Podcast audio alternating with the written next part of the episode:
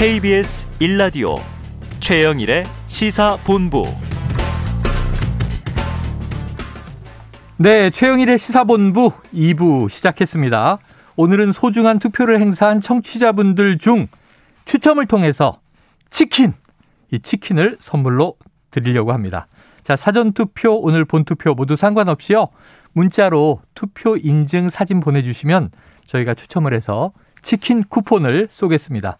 자, 짧은 문자 50원, 긴 문자 100원입니다. 샵 9730으로 투표 참여, 방송 참여 문자 많이 많이 보내주시기 바랍니다. 자, 전국에서 대선 투표가 한창입니다. 이제 뭐 한 5시간도 채 남지 않았습니다. 어, 물론 이제 그 뒤에 확진자 투표가 이어집니다. 현재 전국 투표 상황과 투표 유의점들을 짚어보려고 하는데요. 김보람 중앙선거관리위원회 공복과 행정사무관을 전화로 연결해 보겠습니다. 자, 김 사무관님, 안녕하세요. 네, 안녕하세요. 네, 자, 기자들도 많이 오고 오늘 뭐 초비상 바쁜 상황이실 텐데 인터뷰 해주셔서 고맙고요. 네. 현재 선관위 상황 어떻습니까? 아, 말씀하신 대로 지금 투표 진행 상황을 확인하고 각종 문의 그리고 궁금한 점을 또 저희가 답변해 드리고 있습니다. 아, 그래요. 궁금한 게 지금 이겁니다. 오후 1시가 막 지났는데 네네. 지금 1시 기준으로 전국 투표율은 어때요? 네, 어, 말씀하시기 전까지 제가 계속 조회를 했는데 네. 1시 현재로는 지금 59.8%.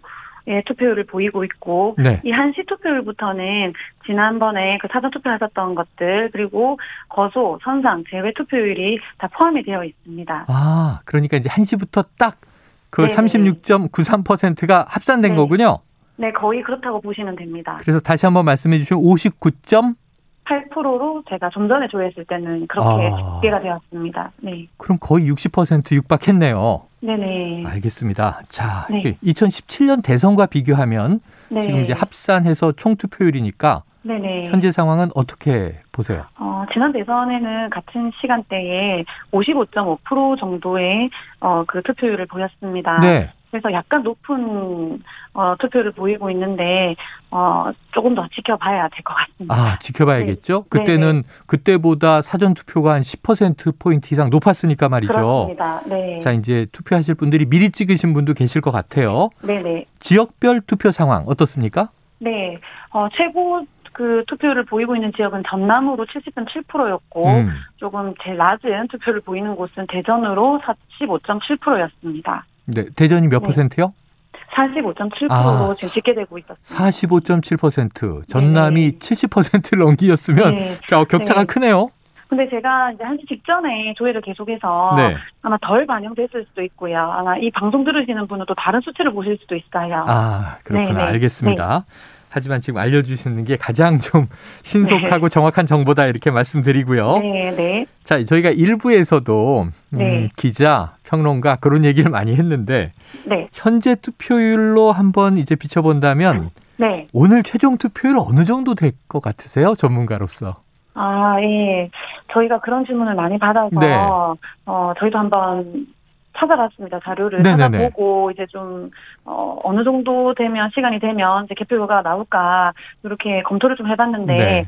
제 15대부터 19대 대선 개표의 평균 시간은 약 5시간 40분 정도입니다. 네네네. 그런데 이번에는 사전투표율이 말씀하신 대로 지난 대선보다 10%포인트 이상 높아지면서 봉투를 뜯어야 하는 관외 사전 투표도 늘어났습니다. 네네. 이렇게 되면 개표 시간이 좀 더 소요가 되고요. 네네. 그리고 이제 확진자 등 투표에 따라서 이 투표 시간이 연장이 되어 7시 30분 이후부터 개표가 진행되는 데다가 네. 아시다시피 1, 2위 후보자가 막판까지 초접전 양상- 양상을 보여서 음. 개표 마감 시간과 그 당락 시점을 알 수 있는 시간이 어, 많이 늦어질 것으로 보입니다. 네, 새벽으로 갈것 같은데 네, 네. 조금 전에 제가 여쭤본 것은 네. 오늘 이제 최종 투표율이 어느 정도를 찍을 것인가 아. 그렇습니까? 예. 죄송합니다. 제가 개표에만 제가 그것만 들어가지고 아니요, 아니요. 네, 그것도 네. 저 윤곽이 드러나는 시간은 새벽쯤으로 네, 네. 알고 있을게요. 네. 아, 네, 알겠습니다. 네, 일단 투표율은 지난 대선이 77% 정도였는데 맞, 맞습니다. 그것보다는 조금 높지 않을까. 아. 보통 지금 80%를 지금 이제 넘, 넘을지 안 넘을지 네네네. 생각하고 계시던데 저희도 80%는 이번에 넘지 않을까라고 기대는 하고 있습니다. 아, 그러면 어, 선관위는 높게 네. 보시는구나. 네네. 저희는 사전 투표율이 높았는데 그럼 어 열기가 뜨거우니까 80 네. 가겠지 그랬는데 오늘 네. 좀 미리 찍으시고 좀 덜 찍으시는 거 아니야? 그래서 네. 조금 전에 저희 기자는 74%, 아, 네. 전문가는 73.8%를 아, 찍었거든요. 그렇군요. 저희 선관위는 네. 이제 유권자들의 투표 참여 의기와 어 이제 선거권을 얼마나 소중하게 행사하는지에 대한 곳에 이제 초점을 음. 맞추기 때문에 이번에는 조금 더 높을 하지 것이다. 않으실까 예, 생각하고 예, 있습니다. 2017년 대선보다 높을 것이다라는 입장이세요. 네. 아, 잘 네. 됐네요. 제가 어제 네. 78.4%라고 얘기했는데 네. 어, 제가 좀 맞을 것도 같습니다. 아 예. 자, 사전 투표 때 기표된 투표용지가 여섯 네. 명에게 배부되는 상황이 발생해서 네. 이게 참 논란이 일었는데 왜 이렇게 네. 됐던 거예요? 아, 먼저 지난 5일 확진자 등 선거인의 음, 사전투표 관리와 관련해서 음. 임시기표소 투표에 대한 정보 제공과 준비 사항이 미흡했던 점 다시 한 번 더 사과를 드립니다. 네. 말씀하신 내용은 사전투표를 하시, 하러 오신 확진자 등 선거인의 임시기표소 투표 절차에 관한 내용입니다. 네. 어, 이 내용은 이제 많이 알려졌지만 어, 이 확진자 등 선거인이 기표하신 투표지를 직접 투표함에 투입하지 못하는 과정이었기 때문에 네. 담당 사무원이 대신 투표함에 투입했습니다. 네. 이때 좀 확진 유권자가 다수가 몰렸던 사전투표소에서는 음. 어, 이 보관 봉투를 봉투 에 일정 수량을 모아서 투표함에 투입하도록 했는데 네. 이때 어, 이 보관 봉투에서 투표함으로 투입하는 이 과정에서 어. 어, 투표지가 덜 투입되고 봉투에 남아 있는 채로 아하. 이 봉투를 다시 재활용하다 보니까. 그 다음 선거인에게 어, 전달된 것으로 지금 현재는 파악되고 있습니다. 아, 그래요. 그러니까 네네. 기표된 용지를 투표함에 다 넣지 못하고 남아 있던 게 네, 확진자가 네네. 또 투표하러 오신 분에게 다시 배부가 돼 버렸다. 네, 아, 이게 참 이게 있을 수 어, 그런 일이 벌어질 수 있겠구나 생각이 들지만 또 있어서는 안 될 일이 벌어진 거죠. 네, 죄송합니다. 예, 아까 사과도 해 주셨습니다. 네, 자, 네. 일반 선거인 그럼 오늘 몇 네. 시까지 투표가 가능합니까? 네, 일반 선거인은 오늘 그 선거일에 종전 선거와 동일하게 오후 6시까지 네. 본인의 주소지 관할 투표소에 가시면 투표하실 수 있습니다. 그런데 이제 이 6시가 넘어도 혹시 줄 서 있으면 대기표를 네. 주나요? 그렇습니다. 오후 음. 6시까지 이제 투표소에 도착하시면 이제 투표를 하실 수 있는데, 네. 어, 그 6시까지 투표를 못 하시더라도, 어, 먼저 도착해 계시면 대기표를 주십니다. 그럼 그. 대기표를 받으신 분에 한해서는 네. 그 6시가 넘더라도 투표하실 수 있으십니다. 그래요. 자, 엄중한 한 표. 뭐 이게 네. 7천만 원에 육박한다 이런 얘기도 있으니까요. 네네. 혹시 무효표가 되지 않아야 하니까 네. 유효표, 무효표 이 기준을 좀 말씀해 주세요. 네.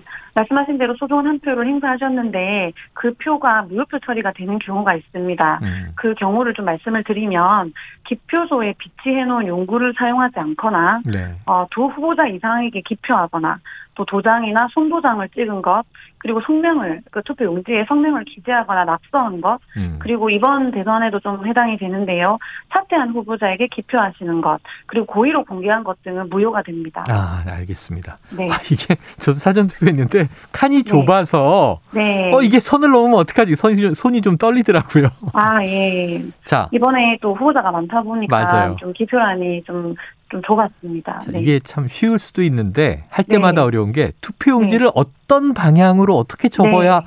괜찮은가 이거 많이들 네. 물어보십니다. 아, 예. 그 투표용지를 접어서 넣는, 투표함에 넣는 이유는 이제 보이지 않게, 네네. 어, 공개되지 않도록 하기 위해서 접는 것이기 때문에 음. 접는 방향이나 횟수는 별도로 정해진 것은 없습니다. 아, 어, 투표함에 넣으실 때 공개되지 않도록, 어, 우리 선거인께서 편한 방법으로 접으시면 될 것 같습니다. 편한 방법으로. 다만, 네. 일부러 이제 구기시거나, 뭐 꼬깃꼬깃 접으시면. 개표할 때 제가 투표지 분류기에 좀 투입하기가 어렵습니다. 아. 그러면 개표가 더 지연되니 이 부분은 좀 어, 감안해 주시면 감사 하겠습니다. 네. 자, 한 번, 두 번 정도 접으면 되는데, 네. 어, 이게 혹시 또 이제 잉크가 번질까 봐 걱정이 돼서 네. 호호 아, 예. 불어서 접죠. 네. 알겠습니다. 자, 선거 이틀 전 이 긴급 대책회의가 열렸고요. 확진자 투표 체계가 바뀌었잖아요. 네. 오늘 확진자 투표 방식을 한번 더 정리해 주시죠. 네. 어, 사전 투표 때와는 달리 확진자 등 유권자께서는 어, 오후 6시 이후에 일반 선거인들이 투표를 마치고 모두 퇴장한 후에 어, 투표소 안에서 일반 선거인과 동일한 방법으로 투표하고 어, 사전 투표 때 임시, 임시기표소에서 투표하던 방법이 아니라 자신이 기표한 투표지를 직접 투표함에 투입하는 방식으로 어, 진행이 됩니다. 음. 이 관련된 내용은 방역 당국이 오늘 오후 12시에 한번 문자를 보냈고요. 음. 그 4시에 이 확진자 등 유권자에게 보내는 외출 허용 문자 메시지 등의 이 방법과 시간, 외출 수칙 등을 포함해서 안내할 예정입니다. 네. 그리고 이러한 내용들은 우리 위원회에서도 방송, 신문, SNS 등 각종 매체를 통해서 안내드리고 있습니다. 예. 알겠습니다. 자, 네. 문자가 날아오니까 거기에 또 네. 따라서 행동을 해 주셔야 되겠습니다. 네, 자, 개표가 7시 30분부터 이제 가능할 것으로 예상이 되는 거죠. 그때 네네. 끝나니까. 네, 자, 이때까지 개표 전까지 투표자가 지켜야 할 원칙이 있습니까? 네네. 이제 대부분은 다 아시겠지만 그래도 선거 때마다 위반 사례가 계속 나오는 어. 부분이 바로 투표소 내 촬영 문제입니다.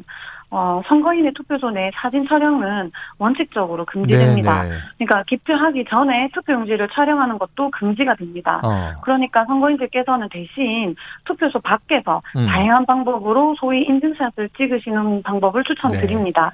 네. 이때는 이제 뭐 예를 들어 손가락으로 기호를 표시한다든지 호자 사진을 배경으로 찍는다든지 이런 것들이 모두 가능하고요. 네. 또 이 지금은 코로나19 상황에서 어 선거를 하는 것이다 보니 선거법으로 금지하는 것은 아니지 만 네. 안전한 투표 참여를 위해서 이 기표 용구를 신체에 찍는 행위는 좀 자제해 주시기 바라고요. 네. 그리고 오늘은 이제 시, 그 오후, 어, 오후 6시 이후에 확진자 등 유권자들이 어, 투표를 하시다 보니 네. 이 투표 진행이 좀 원활하게 어, 진행되기 위해서 우리 일반 유권자께서는 가급적이면 오후 6시 이전에 어, 아. 미리 좀 투표해 주셨으면 네네. 하고 좀 부탁을 드립니다. 네. 너무 6시 임박해서 가시지 않고 미리 미리 가시면 그렇습니다. 좋겠습니다. 자, 네네. 끝으로요.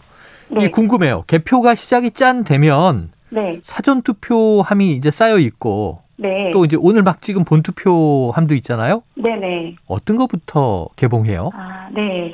말씀하신 대로, 어, 전국에, 오늘 전국에 251개 개표소에서 오후 7시 30분 이후부터 개표가 시작될 예정입니다. 네. 말씀하신 대로 이제 지금 선거일 본투표소 투표함도 있고요. 이미 어, 우편 투표함이라든지 관내 사전 투표함은 각 구시군 선관위에 안전하게 보관 중입니다. 음. 어, 이, 이 구시군 선관위에서 보관 중인 투표함들은 오후 7시 30분 이후에 개표소로 이송이 되는데요. 어, 먼저 개함되는 투표함은 관내 사전 투표함으로 아. 이 개함이 완료가 되면 네. 본투표소 투표함이 개표가 진행될 예정입니다. 그래요. 알겠습니다. 궁금한 게 네. 많이 해소됐습니다. 오늘 여기까지 네. 드릴게요. 고맙습니다. 네, 감사합니다. 예, 지금까지 김보람 중앙선거관리위원회 공복과 행정사무관이었습니다.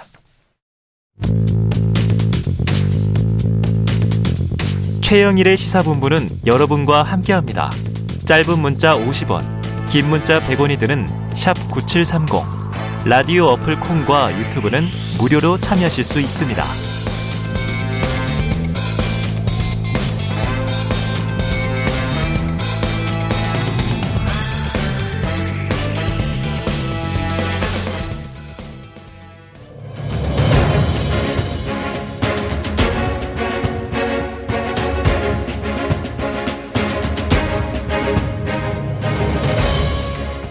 네, KBS 1라디오 최영일의 시사본부.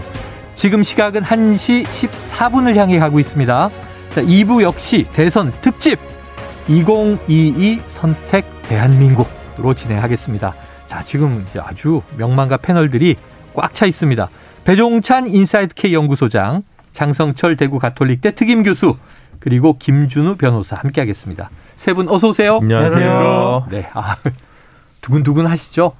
네, 뭐. 차분합니다. 아, 차분합니다. 저 먼저 이제 사과의 말씀 드려야 네, 되는데 사과의 말씀. 네, 제가? 지난주에 처음 시사본부 나와서 네네. 단일화는 더 이상 없다. 아. 기억 못해요. 네. 야, 검- 그 검증 받기로. 했었거든요. 네. 아, 이 사람들이 모르고 있었는데 네. 이야기를 하셔서 이제 기억을 하는 거예요. 네, 아, 국민, 저희가 국민들께 늘 사과를 드리겠습니다. 다음 주에 반드시 검증합니다. 그런데 깜빡깜빡 할 때가 많은데 어, 정말 정직한 후보십니다. 네, 후보는 아니고 후보는 아니고 패널입니다. 패널입니다. 네. 그래서 아, 지난주 화요일 날 나왔다가 아마 그 얘기를 했는데 그래요. 수요일 날 바로 그렇게 돼서 네. 참 자, 뭐 제작진에게 뭐 커피 한 잔씩 사시죠.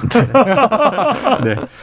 자, 지금 13시 현재 전국 투표율은 어, 1시 기준으로 사전 투표가 합산됐잖아요. 61.2%. 네. 어, 배 소장님, 높은 네네. 거예요? 어, 지금 아마 청취자분들이 깜짝 놀라실 때 네네. 제가 지난주에 금요일 나와서 사전 투표 투표율도 예측을 했는데 여론오락관에서 비슷했어요. 어. 39.95라고 그랬는데 네네. 36.93이니까 뭐 큰 차이는 아니잖아요. 어, 비슷해요. 네. 엄청 차이죠. 3% 차이면. 자, 좀 조용히 해주시고요. 그다음에 지금 최종 투표는 제가 79.95로 예측을 했거든요. 네네. 점점 비슷해지고 이 정도면은 지금 현재 투표율이 전국적으로 61.2%. 네네. 대전은 상대적으로 상당히 낮아요. 40%대라서 예. 어, 경이로운 정도의 수준인데 대전은 음. 대전은요. 낮기로. 대전은- 네. 어. 그래서 이 정도의 전국 투표율이면 매우 높다. 80%에 육박할 가능성이 높다고 봐야 되겠죠. 그럼 이왕 언급을 하셨으니까 네. 대전이 좀 이렇게 이례적으로 낮은 이유는 뭘까요? 글쎄 저는 이번 충청권 판세하고도 무관치 않다고 봐요. 왜냐하면 정권 판세. 보통 이제 충청 그러면 역대 대선에서 충북을 이긴 후보가 당선자입니다. 아. 모두 그래 왔어요. 네네네. 그렇죠. 그래서 예외 없이. 예, 충청권 민심의 후보들이 각별히 신경을 쓰는 경우가 많았는데 네. 이번 대선은 일종의 충청의 아들이고 충청의 사위인데 다 그렇게 얘기를 했죠. 공약은 별다른 게 없었어요. 어허. 각인될 만한 게. 예, 예. 물론 발표는 했지만 네. 그래서 충청권 민심이 좀 뜨뜻 미지근하다. 뜻뜻 미지근. 아, 우리도 생각 좀 해줘요. 이거겠죠. 어, 투표율기가 뜨겁지 네. 않다. 네, 알겠습니다.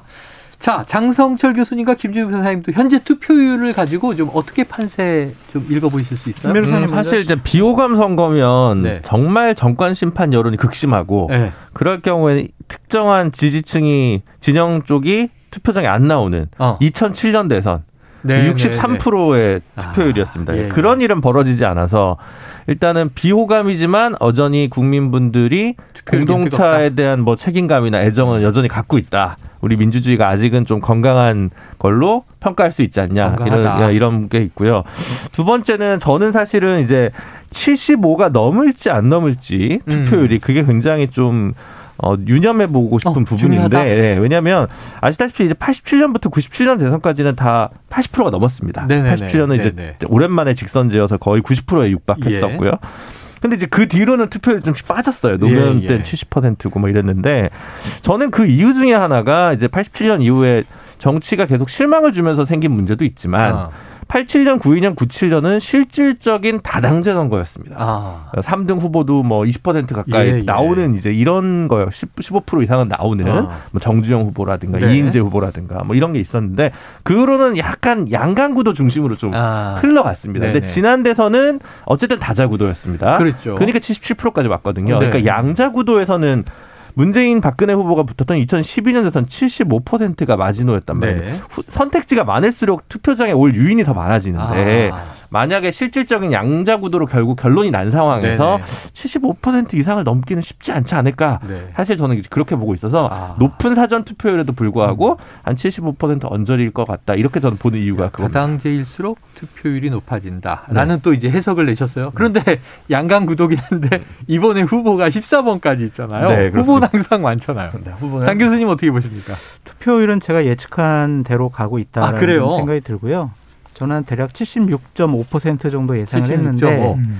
제가 보기엔 앞으로 시간당 평균 잡아서 한 2.5%씩 증가를 할 거다. 한 시간에 그렇게 보면 그 정도 수치가 나오지 않을까? 대략 한 5시간이 채 안 남았습니다. 근데 뭐 저 확진자분들 확진자 투표까지 하면은. 이제 6시간 반 남았습니다.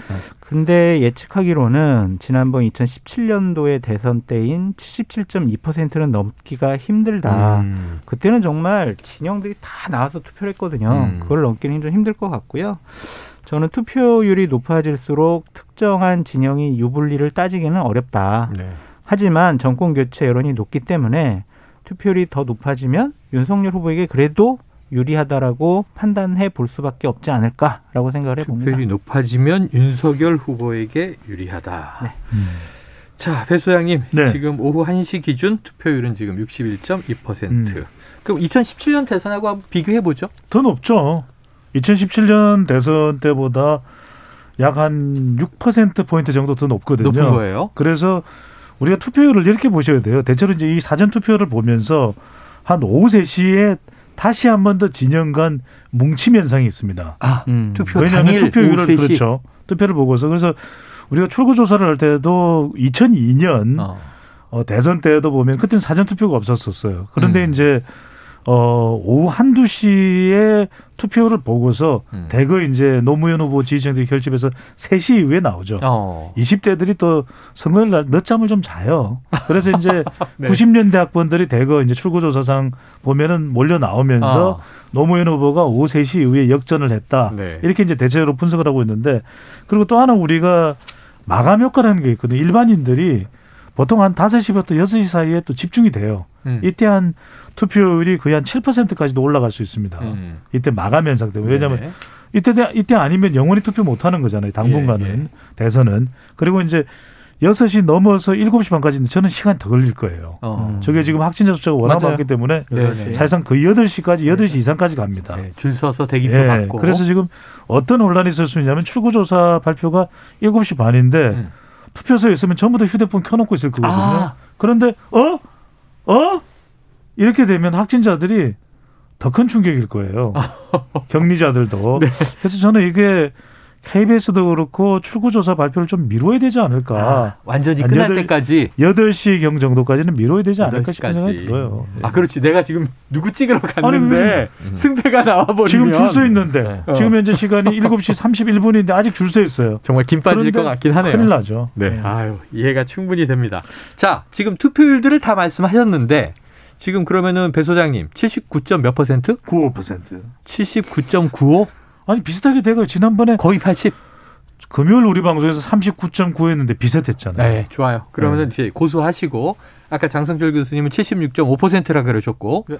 저 78.4%라고 어제 찍었는데 아. 김준우 변호사님도 숫자로 하시죠? 75 안 된다 그랬잖아요. 아니 75 정도가 된다고 하는 전 75? 75. 75. 75. 네. 아, 요거는 이제 시사본부 검증 기록으로 남겨서 다음 주에 제가 제일 불리한데. 아니, 자신감을 가지세요. 아니 바꿀 수 있는 기회를 한번 드려야죠. 아니요. 네. 틀리더라도 뭐. 배 소장님, 그럼 네. 지역별로 한번 지금 현재 투표율을 보면 네. 아까 좀 충북이 이례적으로 낮다. 음. 40% 대전, 대. 대전. 아, 대전, 대전, 대전. 네. 대전이.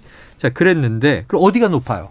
대구가 높아요. 대구 높아요. 오늘 대구가 기준으로. 오늘 기준으로. 오늘만 기준으로 하면 대구의 이제 높은 어, 이유 중에 하나는 여기 이제 보수 텃밭이죠. 그러니까 네. 이제 대체적으로 사전 투표보다는 본 선거일 날 투표할 가능성이 높다 음. 전망이 돼서 왔었고 또 특히 중요한 것은 경기도가 중요한데 경기도가 투표율이 좀 오르고 있긴 합니다. 네. 사전 투표율은 낮았고. 낮았어요. 그래서 바닥권이었죠. 네. 오늘 얼마나 경기도가 올라가느냐가 중요할 건데 좀 주목을 해보면 제주도도 투표율이 상대적으로 높지가 않습니다. 네. 그러니까 제주도도 역대 대선의 바로 밑이거든요. 음. 그러니까 역대 대선에서도 제주도를 이긴 후보가 다 대통령이 됐어요. 어. 그래서 음. 제주도가 충북하고 제주도가 바로 밑인데 네.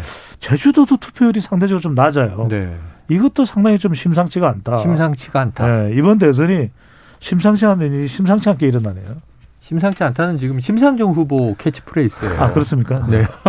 자, 자제하겠습니다. 오늘 투표 당일입니다. 저- 저희도 특정 후보를 지지하는 발언은 하지 않습니다.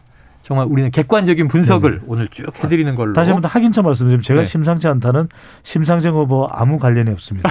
알겠습니다. 해명까지 해주셨어요. 네. 자, 이제 양당 후보 선출 시점으로 한번 거슬러 올라가 볼게요. 과연 오늘 투표일까지 어떻게 우리가 왔는지. 자, 지난해입니다. 벌써 10월 10일 이재명 후보가 더불어민주당 대선 후보로 선출이 됐는데 그 당시의 목소리를 듣고 오겠습니다.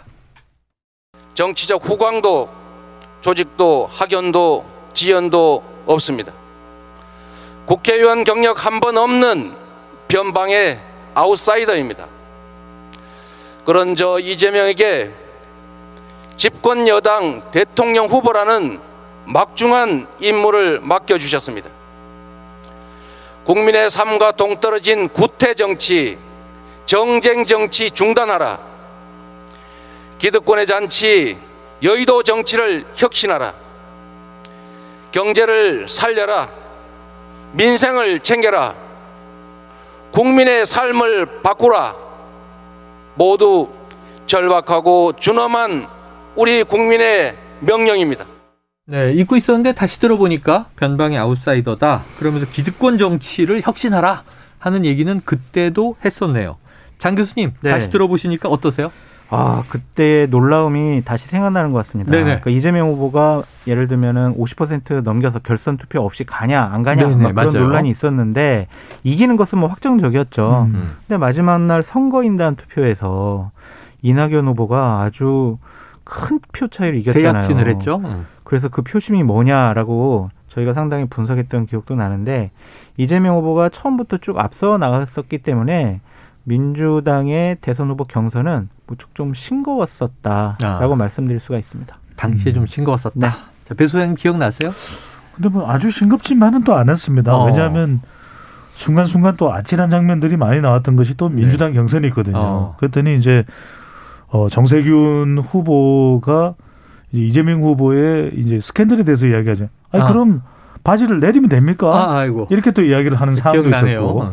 이낙연 전 대표가 또 대장동 의혹에 대해서도 상당히 공격적으로 나왔었고 어, 세게 했죠. 그리고 경선이 끝나고 난 이후에도 이낙연 후보의 지지층들은 또 한 걸음 뒤로 물러나 있는 네네네. 그런 또 상황도 벌어지다 보니까 참 민주당 경선부터 우여곡절이 많았던 과정이었다고 볼 수 있는 것이죠. 네. 자, 사실 그 당시를. 복귀해 보면 이제 코로나 여파로 인해 가지고 잠시 좀 중단돼서 경선 일정이 음, 연장됐었습니다. 비대면으로도 막 하고. 네. 만약에 경선 일정이 연기되지 않았더라면 네. 결과가 어떻게 됐을 거냐 뭐 아. 이런 것도 있을 수 어, 있지만 그러네요. 그와는 별개로 예를 들어 그렇다 하더라도 어차피 대선 경선 후보 당선은 이재명이었다라고 네. 한다면 음.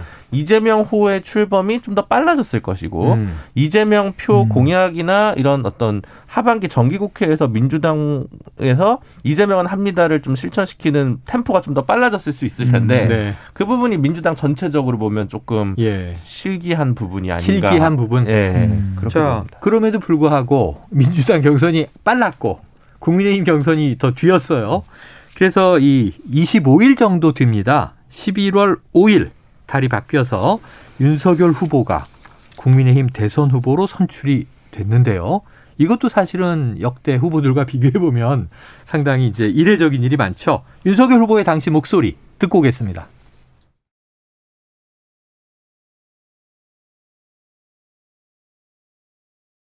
저를 정치로 부른 국민들의 뜻을 늘 가슴에 새기고 있습니다. 정치권 눈치 안 보고 공정한 기준으로 사회 구석구석 만연한 특권과 반칙을 바로 잡으라는 명령입니다. 대장동 게이트에서 보듯 거대한 부패 카르텔을 뿌리 뽑고 기성 정치권을 개혁하라는 것입니다. 내 편, 내 편 가르지 않고 국민을 통합하라는 것입니다. 이것이 저 윤석열의 존재 가치이고 제가 나아갈 길입니다. 네. 아, 처음에는 당내 주자들이 많아서 컷오프도 막 있었어요. 네. 그 마지막에는 결국 아까 뭐 이낙연 대 이재명 얘기해 주신 것처럼 국민의힘도 윤홍 대전이다 이렇게 이제 좁혀졌는데 만만치 않았습니다. 윤석열 후보의 대선 후보 선출 배 소장님 어떻게 기억나세요? 그렇죠. 어, 홍준표 후보와의 치열한 대결 구도였고 음. 특히 우리가 앞으로도 잊지 말아야 될 것은 민심과 당심이 달랐잖아요. 네, 네. 국민 여론조사만 놓고 보면은 홍준표 후보가 대선 후보가 되는 거예요. 이겼고 당시에. 근데 당심에서 한 절반 정- 정도밖에 얻지 못했다. 음.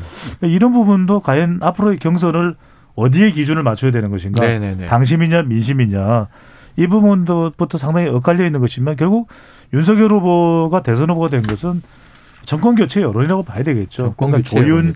추윤 갈등을 겪으면서 네. 현직 검찰총장이 대선 후보가 됐고 네. 대선 후보가 됐고 또 물러났고 그것이 지지율로 이어졌고 결국에는 당심의 선택을 받는 결과로 이어졌다고 봐야 되겠죠. 그래요. 김준우 변호사님 어떻게? 그렇죠. 이제 MB와 박근혜 후보의 경선이었던 2007년에도 아. 당심과 민심의 결과는 달랐습니다. 맞아요, 예, 맞아요. 근데 이제 이게 두 번째 그렇게 된 거고 재밌는 것은 사실은 윤 후보의 본선 경쟁력이 제일 강할 거라고 생각하고 당내 많은 중견 정치인들이 윤 캠프로 달려갔는데 제일 정- 많이 모였죠? 네, 정작 여론조사는 어, 홍 대표가 이겼으니까 네. 뭔가 좀 약간 이상한. 그래서 이 그걸 보고 모인 사람들에 의해서 당내 경선에서 이긴 상황이니까 네네. 상당히 이 뭐지 뭐 이런 좀 약간 예. 황당한 네, 아. 그런 상황이었던 것 같고요. 어 이제 뭐 다른 것보다는 이제 완전한 정치 신인이 유력 정당의 대선 주자로 될 일이 예. 과연 어, 또 있을까? 네. 그런 면에서 보면 탄핵 이후에 보수는 혁신에 성공한 것인가, 아. 실- 아니면 오히려 실패한 것은 아닌가? 외부 수요를 통해서 이 문제를 네네네. 다시 해결했다는 점에서 그런 부분이 또 한번 평가의 지점으로 남지 않을까 싶습니다. 네네. 당내에서 대선 후보를 만들지 못하고 영입을 한 케이스다라고 하는 이제 얘기를 짚어주신 거고요. 그럼 자 장성철 교수님은 어떻게 보셨습니까? 어, 분석은 두 분이 잘 해 주셨고요. 네네. 저는 하여튼 윤석열 후보가 왜 당선이 됐느냐. 음. 그로 봤을 때는 결국에는 정권 교체를 할 수 있는 사람. 문재인 정권이 국민들로부터 지탄을 받고 있는 공정하지 않다, 상식적이지 않다. 이러한 것들을 바로잡을 수 있는 사람이라는 음. 평가를 받은 것 같습니다. 네. 당신과 민심의 괴리라고 얘기를 하지만 그것 또한 국민의 뜻이다라고 보여지고요. 네. 참 그 국회에서 오래 일하거나 국회의원들이나 정치권에 오래 있던 분들은 상당히 충격이었을 거예요. 어. 예견된 결과였지만 예, 예. 어쨌든 자신들을 향해서 음. 칼을 휘둘렀던 분을 음. 정권 교체의 선봉장으로 내세웠잖아요. 아이러니가 있어요. 음, 너무 이것도 참 아이러니해요. 그러니까 그런 부분들에 대해서 참 감정이 그때 음. 당원들은 복잡 미묘했어요. 네. 그래서 나중에라도 지금 뭐 거의 선거가 끝나 투표 날인데 음. 그때 그 마음을 한 팀으로 하기가 상당히 좀 힘들었었는데 네. 정권 교체라는 큰 대의 앞에 당원들이나 지지자들이 한 마음으로 결국에는 합쳐지지 않았느냐라는 네. 생각이 듭니다. 자, 그렇게 본선 주자가 돼서 지금까지 달려왔습니다. 어젯밤 마지막 유세. 아까 일부에서 저희가 잠깐 짚어보기도 했었고요.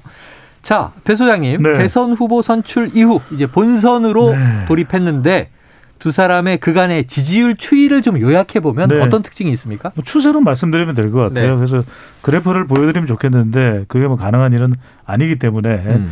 우리 애청자분들도 눈을 좀 지그시 감고 어, 배 소장이 지금 그려나가는 네네네. 그 그래프를 연상하시면서 어, 예, 예. 보시면. 좋을 텐데 11월 5일 날 이제 윤석열 후보가 국민의힘 최종 후보가 되면서 네. 대진표가 결정이 됐습니다. 네. 순탄할 줄로 알았죠. 네. 지지율은 윤배현 효과로 올라가긴 했습니다. 네. 그런데 바로 11월 말부터 이준석 1차 파동이 터졌습니다. 아, 1차 파동. 그런데 네. 대체로 이번 대선은 사람으로 연결해서 보면 되는데 네네. 이준석 1차 파동이 일어나면서 이준석 국민의힘 대표가 부산 찍고 여수 찍고 순천 찍고 제주 찍고 울산 아. 왔다가 다시 부산으로 가는 네. 이런 자맹 속에서 가까스로 12월 3일 날 봉합이 됩니다. 울산 회동. 울산 해동을 통해서 그러면서 이제 지지율이 괜찮아질까 윤석열 후보 그랬더니 또 배우자 김건희 씨 논란이 터지고 아. 이준석 2차 파동이 터지죠. 2차 파동. 그렇죠. 네. 그렇게 되면서 지지율이 곤두박질 칩니다. 아. 곤두박질 치는 것이 이제 연말 연초인데 네. 이때 윤석열 후보가 지지율이 상당히 내려가면서 이제 선대위도 다시 구성을 하게 되고 네. 이준석 대표와 항상 이렇게 간신히 또 봉합이 돼요. 네. 1월 6일 날. 1월 올해 6일. 들어서 1월 6일 날 봉합되는데 이때 이재명 후보의 지지율은 별 변화가 없어요. 그대로 그대로예요. 한 30% 중반 내외 네, 네. 쭉 유지가 되다 보니까 나오는 분석이 음. 박스권이다. 네, 네, 이렇게 네. 얘기되는데 자 또 하나의 우리가 기억해야 될 날짜가 1월 16일 날 1월 16일. 바로 배우자 김건희 씨 통화 녹취록 이번 대선을 아. 녹취 대전이라고 얘기하는데 네, 네, 녹취. 녹취록 대전이라고 하는데 이 녹취록이 공개가 됐는데 네네. 오히려 윤석열 후보의 지지율이 올라가요. 어. 회복이 됩니다. 네. 그 정도로 심각할 정도의 내용은 아닌데 이런 반응들이 나오면서 예, 예. 그건 뭐 평가나 반응은 각자 제각 달랐겠지만 그러면서 윤석열 후보 지지율이 다시 이제 회복되고 올라와요. 음. 근데 쭉 진행되는데 또 누구냐? 배우자 이번에는 김혜경 씨 논란이 네. 설명절 전후로 터집니다. 이재명. 그러니까 이재명 후보 측. 후보가 예 맹추격을 하고 거의 이제 깻잎 반의 반장까지 따라갔는데 김혜경 씨 가행 의전 또 법인카드 의혹이 나오면서 네. 아 이런 상황이 연출되면서 그거 좀 하지 마세요. 깜짝 놀라요, 자꾸. 네. 할 때마다 놀라요. 그런데 이제 마지막 네. 이제 인물이 누가 등장하냐 안철수 후보와의 이제 단일화입니다. 네. 그래서 그 2월 13일경 이제 단일화 물 건너갔다 2월 20, 20일경 완주합니다. 완주합니다. 네.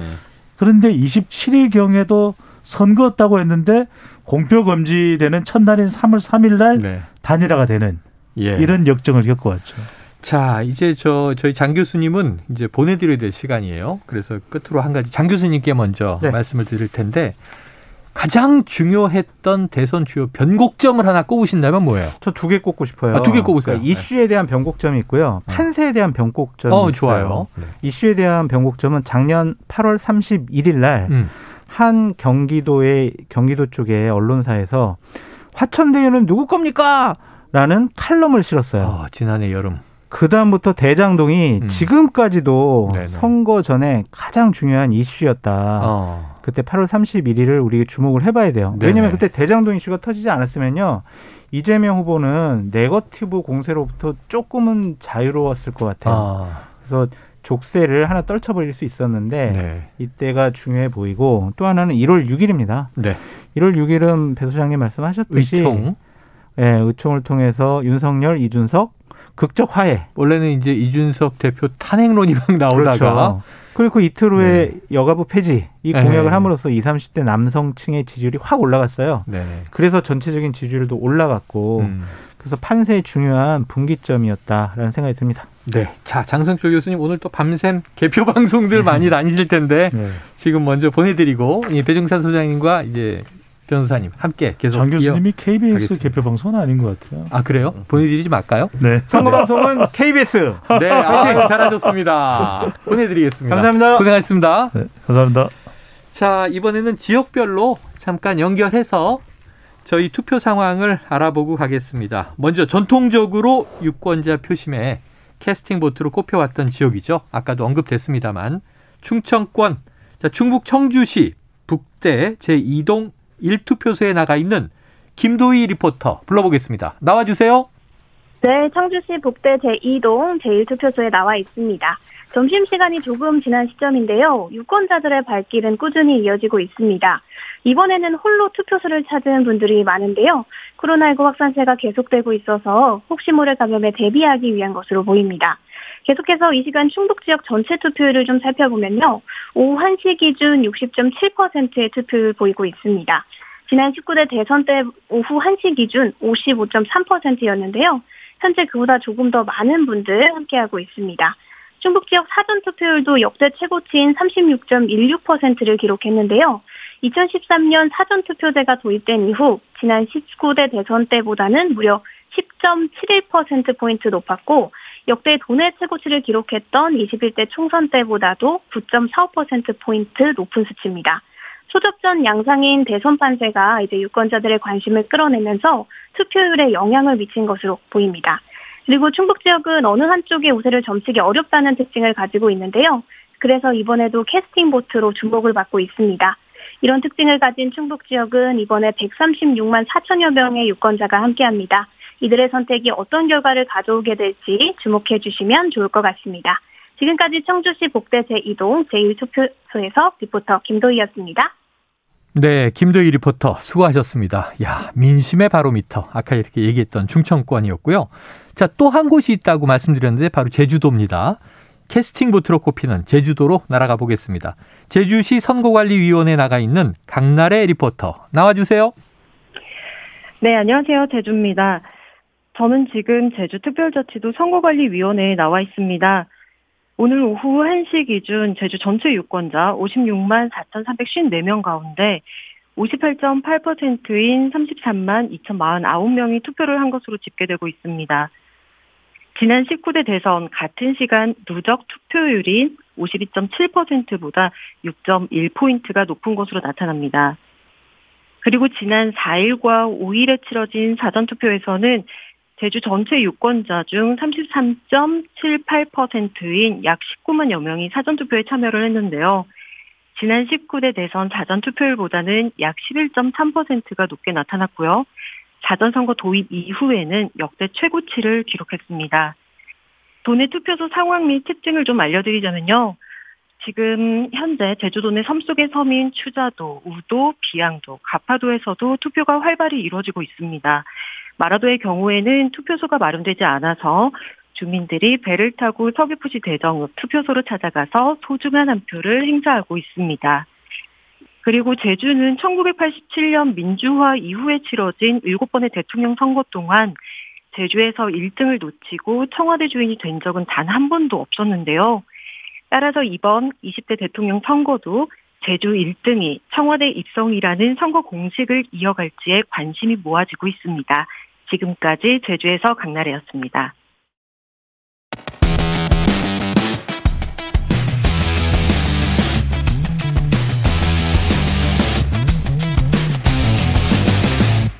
최영일의 시사본부. 네, KBS 1라디오 최영일의 시사본부 2022 선택 대한민국 대선 특집으로 꾸리고 있습니다. 자, 배종찬 인사이트 K 연구소장 김준우 변호사 함께하고 있는데요. 어, 조금 전에 이제 장성철 교수 나가시면서 지난 대선 과정에서의 주요 변곡점 하나만 꼽아달라 했더니 이슈, 판세 두 개를 꼽아주고 가셨어요. 두 분께도 같은 질문 여쭤볼게요. 김준우 변호사님. 저는 뭐 거기에서 다른 의견을 내시는 분들은 별로 없을 것 같다는 어, 생각이 들고 근데 이제 선거 운영 과정에서의 두 후보의 전략에 대해서만 네. 좀 짚어볼 필요가 어. 있을 것 같습니다. 이번 선거에서 사실은 가장 쉽게 생각해서 의제가 될 건 두 개였습니다. 음. 부동산 음. 그리고 코로나19. 네. 근데 그렇다면 이것에 대해서는 1위, 2위 후보가 차이가 없을 거라는 것이 명명백백한 선거였습니다. 네. 공급 폭탄을 하겠다. 손실 보상을 열심히 하겠다. 네, 네. 그러면 이제 이미 토론이 안 되는 거예요. 네, 그렇죠. 차, 차이가 있어야 똑같아. 되는데, 그렇죠. 그럼 여기서 윤 후보 같은 경우는 이제 정권 심판론, 음. 그 다음에 이제 어, 강력한 뭐 강군 정책, 음. 뭐 이런 뭐 무기 도입이나 안보. 이, 예, 안보 이슈 전통적인 우파의 선거 예, 아젠다를 예. 가지고 이제 선거를 치른 네. 거고. 그러면 이제 이재명 후보 입장에서는 이재명은 합니다라고 했으면 이제 뭘 합니까라는 네, 네, 네, 부분에 네. 있어서 재원 문제 때문에 기본소득이라는 시그네처 공약이 약간 좀 뒤로 빠졌죠. 삼선 후퇴 정도를 음. 했을 상황에서 뭘 가지고 이제 음. 선거를 치를 거냐 이게 사실 좀 음. 어떻게 보면 과제였는데 네. 그 부분에 있어서 일정 부분 이제 정치 개혁이라는 아젠다를 아. 던질 필요가 있다라고 이제 평론하는 입장에서 많이 얘기를 하고 다녔는데 네, 네, 네. 요게 조금 늦지 않았나. 아, 늦었다. 네, 음. 왜냐하면 마지막에 이제 좀 질 것 같으니까 낸 거 아니냐. 아. 물론 이제 질것 같으니까 윤석열 후보가 이준석과 단일화를 했다 이렇게 얘기할 수 있어요. 네, 모든 건 네, 이제 네. 투표율 따라 음. 가는 거긴 하지만 그러니까 그건 진심인데 네, 네. 진심이지만 투표율이 더 높아져야 돼. 득표율 높아져야 되니까 그러니까 감동을 주려고 했으면 어. 예를 들면 어. 그 이- 이재명 후보 입장에서의 골든 크로스, 즉 이준석 대표와 어 윤석열 후보의 예, 예. 갈등 국면이 있었을 때 그때 이 정치 개혁 카드를 냈으면 음. 어떻게 됐을까? 네, 네. 예를 들어 이런 정도의 복귀 정도 시점이 좀 저는 어, 예, 있지 그런 않나 싶습니다. 아까 장 교수님이 이슈 판세 짚어주셨으니까 김준현 변호사님은 전략적 측면을 짚어주셨는데 근데 아까 처음에 또 육성을 듣고 오니까 본선 주자로 선택이 됐을 때 정치 개혁 얘기를 또 한 개 다시 복귀가 돼서 네. 근데 그게 뒤늦게 이제 대선 판세 전략적으로 등장했단 네, 말이죠. 음. 자, 배 소장님 어떤 변곡점입니까? 저는 이번 대선을 사람으로 봐요. 우리 방송을 통해서도 여러 차례 말씀을 드렸는데 이번 대선에서 가장 중요한 유권자층은 MZ 세대 여성 중도층 M 여중. 네. 이건 뭐 제가 2년 전부터 이야기를 하던 거고요. 예, 계속 귀에 못이 그렇죠. 박히게 들어, 들었습니다. 못이 박힌 네. 사람도 있어요. 그런데 그런 말씀을 드렸는데도 불구하고 여성에 대한 반응들이 좀 각 진영마다 너무 느렸다. 네. 이 말씀 드려야 될 것 같고 특히 중요한 것은 이재명 후보는 세 사람이 중요하다. 노무현, 문재인, 김대중. 음. 근데 결국 호남 지지층을 호남 유권자들을 결집시키는데 힘겨워했고 네. 또 그리고 문재인 대통령하고의 차별화도 좀 어설퍼했잖아요. 음. 그러니까 이 부분을 좀 더 빨리 섬세하게 정교하게 갔어야 되지 않았나. 음. 물론 선거 결과는 알 수 없습니다. 네. 또 하나 이제 윤석열 후보도 네 명의 남자가 중요하다. 맞아요. 김종인, 이준석, 홍준표, 안철수. 네네. 원팀이라고는 하지만 홍준표 후보가 광화문 광장에 서울 광장에 등장하지는 않았거든요. 어디에도 안, 와, 안 시청 광장에. 등장하지는 음. 않았거든요. 그리고 김종인 전 비대위원장은 여전히 아직 결합이 된 건 아니고 음. 또 이준석 대표하고도 계속 좀 잦은 마찰이 있었고 음. 또 안철수 어, 후보하고도 지금 대표죠. 안철수 단일화 했잖아요. 후보하고도 단일화가 너무 떼너졌고 아, 늦었다? 그렇죠. 그러니까 이게 결국 이번 대선은 배우자 리스크부터 비롯해서 굉장히 사람으로 시작해서 기성전 사람으로 끝나는 선거였다고 봐요. 네, 알겠습니다. 자, 이 대선 이후도 궁금해요. 지금 포스트 대선 전국 제3의 후보들 관련 주제도 어제 저희가 짚어봤는데 네. 누가 3위를 하느냐도 또 우리가 좀 깜빡하고 있었지만 이게 치열하더라고요. 자, 정의당의 심상정 후보 대선 레이스 도중에 칩거한 어, 이례적인 경우가 또 나왔었습니다. 음. 5일 만에 당시에 돌아와서 이야기한 심 후보의 목소리를 들어보죠. 존경하고 사랑하는 국민 여러분,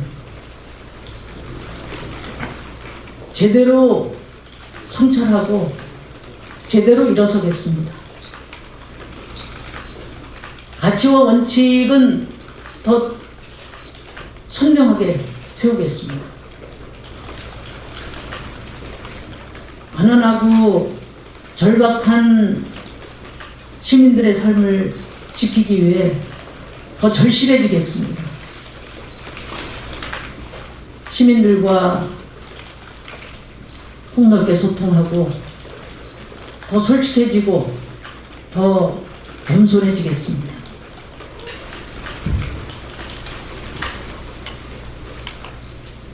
이번 대통령 선거에서 저와 정의당 국민들의 재신임을 구하겠습니다.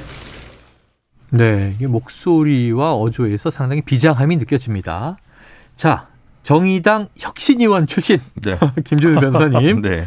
이 당시 정의당 분위기는 어땠어요? 내부에서. 어, 굉장히 좀 뭐 안 좋았죠. 침잠하고 음. 있었던 것이고, 어, 그리고 이제 뭐 때늦은, 사실 이제 당내에서 뭐 당이 그 정의당이 이제 잘 안 되면 음. 당 내에서도 이제 당 대표가 책임져야 된다. 실질적인, 아, 네. 당 대표는 이제 여영국 대표님입니다만.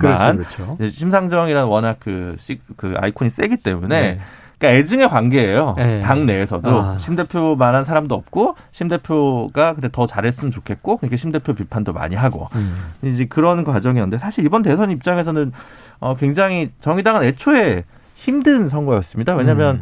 어 1, 2위 후보가 박빙일수록 사실은 진보정당은 표가 좀 빠집니다. 음. 그러니까 이제 불가항력인 거고 네. 그래서 무조건 지난번 대선보다 표가 적게 나올 수밖에 없다는 게 사실? 객관적인 네. 분석이었기 때문에 그럼 이제 무엇을 남길 것이냐 아. 출마를 해가지고 무엇을 목적할 것이냐 네. 뚜렷하게 남겨야 되는데 그걸 아주 성공적인 레이스였다고 얘기할 수는 없을 수 있습니다. 음. 다만 이제 선거 과정에서 예를 들어 토론회 할 때 이해람 고이름 중- 중사 특검 관련해서 네. 얘기라든가 민주당 의총 문제라든가 어, 포스코 지주사 어. 서울 이전 철회라 문제라든가 네. 뭐 안희정 그 성폭력 사건 2차 가요 관련한 윤석열 후보의 사과라든가 음. 사실은 뭐 TV 토론을 통해서 또 뭐 정의당의 존재감을 나타내는 장면들은 좀 있었지만 네. 뭐 아주 좋은 결과를 기대하기는 사실 좀 어렵지 않을까 싶습니다. 그래요. 자, 배 소장님은 한 말씀 꼭. 드려야 될것 네, 같아요. 드리세요. 저도 정의당에 대한 관심이 상당히 높고 네네. 이전에 민주노동당 시절에 2002년 대선에서 권영일 후보가 나왔던 그 한마디가 정의당의 매력이거든요. 예, 예.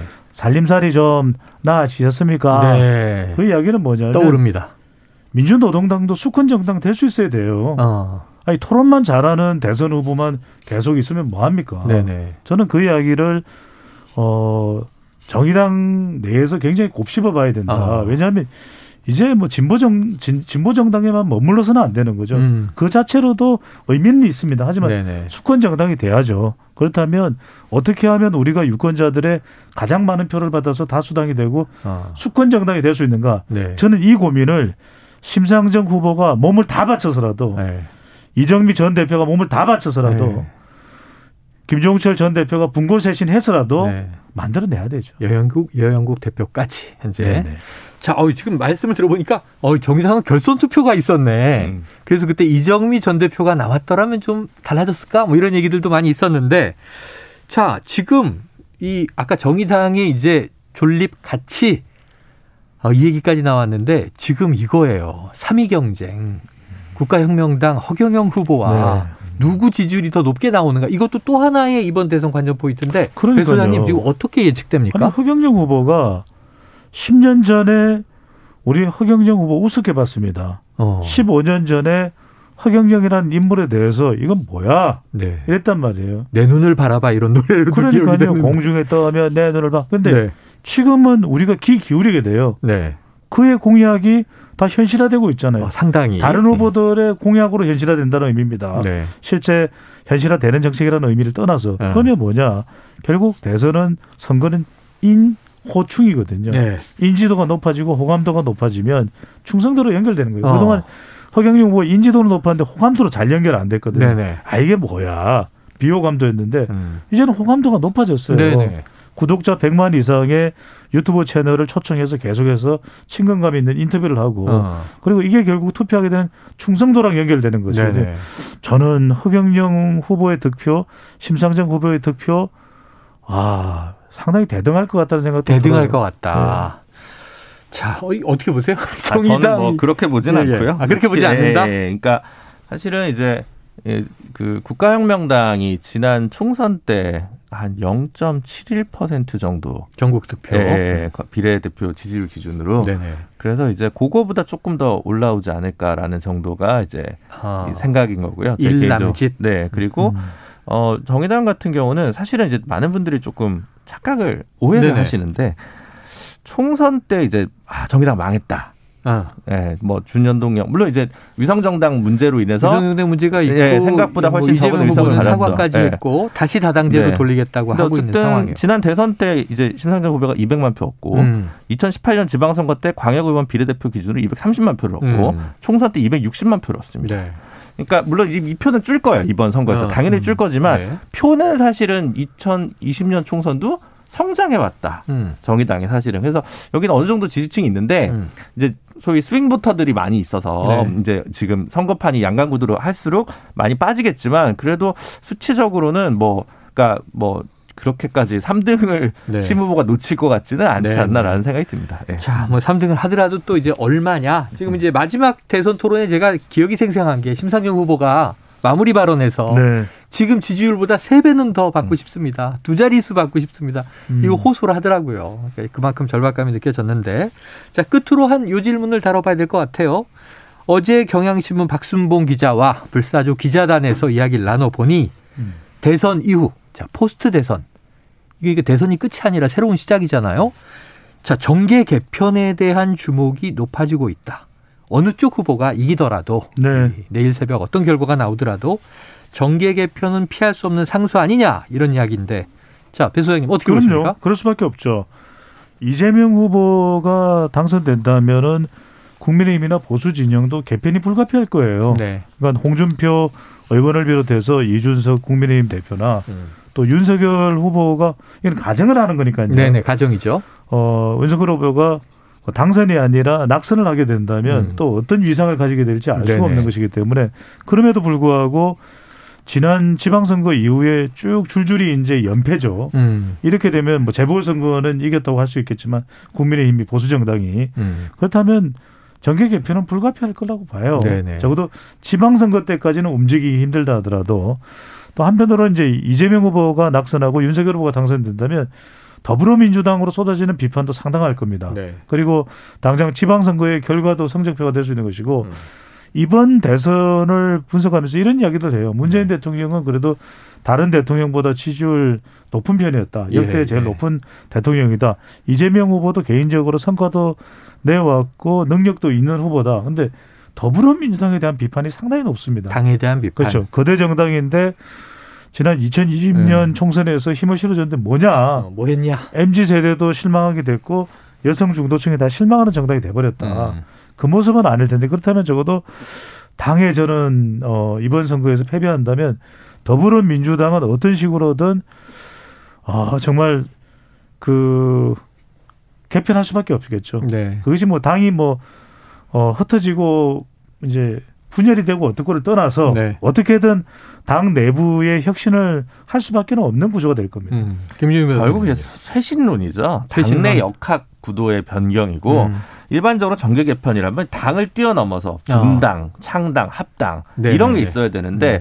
물론 이제 국민의힘과 국민의 당의 관계가 조금 남아 있습니다만 네. 그 외에는 사실 미미할 거라고 보고요. 어. 오히려 이제 그게 되려면 사실 선거제도 개혁 없이는 어렵죠. 그게 음. 때문에 결국 유승민 대표도 신보수당을 포기했었던 거고 네네네. 네, 그런 부분들이 있어서 선거제도 개혁 논의가 앞으로 어떻게 되냐 그걸 좀 봐야 될 것 같습니다. 그래요. 아유, 두 분 얘기 들으면서 여러 가지 주마등 같은 생각들이 스쳐갑니다. 그러니까 사실 지금 미국에서 보니까 아까 배 소장님 말씀에 오바마 대통령이 이 후반부 지지율이 굉장히 높았어요. 음. 그럼 힐러리가 당선되겠네 그랬는데 트럼프가 당선되잖아요. 네. 빅데이터에서. 예, 예. 네. 그러니까 좀 이게 안일하게 생각했다가 전혀 다른 이제 대목이 벌어지기도 하고. 음. 자, 또 한 가지 끝으로 요거 요거 정말 궁금해서 네네. 배 소장님께 여쭤보면 이따 출구조사 하잖아요. 음. 사전 투표 출구조사 안 했잖아요. 못하죠. 근데 그러면은. 출구조사가 36.93%니까 이거 맞출 수 있겠어? 어, 맞춥니까? 그래도 저는 가능할 거라고 봐요. 저도 지방선거? 또 사전투표가 있는 사전투표가 있는 총선, 지방선거 또 대선까지 다 해봤거든요. 제가 네네네. 출구조사를 맡아서 해봤는데 네. 그런 기술력과 또 노하우를 가지고 있습니다. 아. 그런 만큼 전체 투표자의 한 절반 가까이 될 가능성이 높지 않습니까? 예, 지금 예, 예. 우리가 80%의 근접하는 투표율이 된다면 음.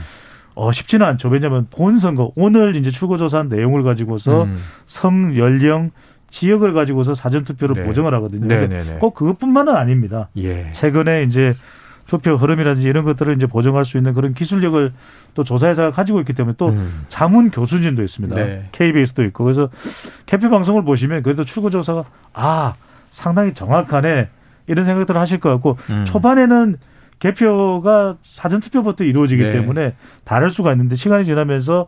어, 비슷해질 수 있는데 개표 방송은 KBS 보시죠. 네. 대선 특집 2022 선택 대한민국 지금까지 배종찬 인사이트 K 연구소장 김준우 변호사와 함께했습니다. 고맙습니다. 감사합니다. 감사합니다. 자, 8743님 투표 인증합니다. 올해 성년이 되어 생애 처음 투표한 딸아이와 같이 온 가족이 투표했어요. 안전하고 무사하게 투표가 끝나길 기원합니다. 자, 사연과 함께 투표소 사진 보내주셨습니다. 투표 인증샷 정말 많은 분이 보내주셨는데요. 감사드리고요. 8743님 비롯해서 2496, 5140, 5001, 1003, 8335님께 치킨 쿠폰 보내드리겠습니다. 자, 최영일의 시사본부 오늘 준비한 내용 여기까지입니다. 오늘 오후 5시 5분부터요. KBS 일라디오 단독으로 20대 대통령 선거 개표 방송 2022 우리의 선택이 방송됩니다. 많은 청취 부탁드리고요. 저는 내일 오후 12시 20분에 다시 찾아뵙겠습니다. 청취해주신 여러분 고맙습니다.